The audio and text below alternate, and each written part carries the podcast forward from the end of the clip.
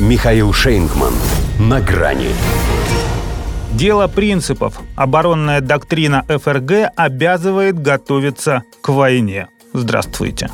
На грани. Не Майнкампф, конечно, но что-то рейханутое в этом, безусловно, есть. В Германии выпустили новые руководящие принципы оборонной политики, в которых черным, как мундир гестапо по белому, как отрава, проникающая и в кровь, и в душу, предписывается обществу готовиться к большой войне. Бундесвер, например, только этим теперь и занимается. И это уже не агрессивно-залихватская блажь министра обороны Бориса Писториуса, который всю плешь согражданам проел своими разговорами о смене расслабленного менталитета мирного времени на жесткий боевой настрой, а официальный документ, можно сказать, военная доктрина. Мы должны настраиваться на битву с как минимум равным противником, и мы не только хотим, мы должны выиграть в этом столкновении.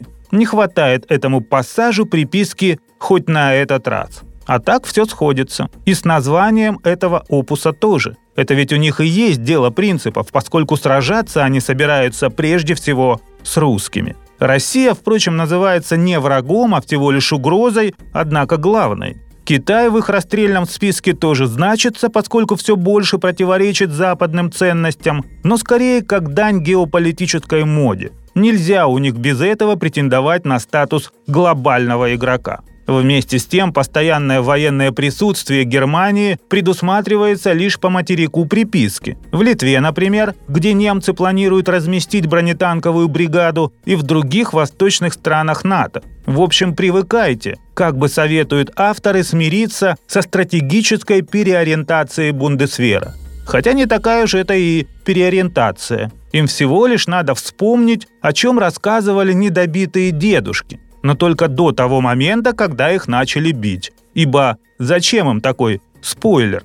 И теперь становится совсем понятно, почему они при своих скудеющих возможностях дополнительные 4 миллиарда евро укронацистам отслюнявят, чтобы русских еще немного подзадержали. А то бюргеры пока не готовы их встретить во всеоружии. А обороноспособность – это задача не только государства, но и общественности, которую для начала следует довести до кондиции, чтобы с факельными шествиями, лязгом зубов и зудом в руках, чтобы как в правительстве кого не поскобли, отыщешь нациста. Вот, скажем, Олаф Шольц. Кипу в синагоге напялил, а ведь тот еще лицемер. С Владимиром Путиным говорит «желаю продолжать диалог». Последним у них кто играл с нами в дипломатию, держа кукиш в кармане, камень за пазухой, а войска наготове, был некто Гитлер. Хотя почему был? Он и останется последним, кому мы позволили себя обмануть. Что же касается Шольцев, Писториусов и прочих бербок,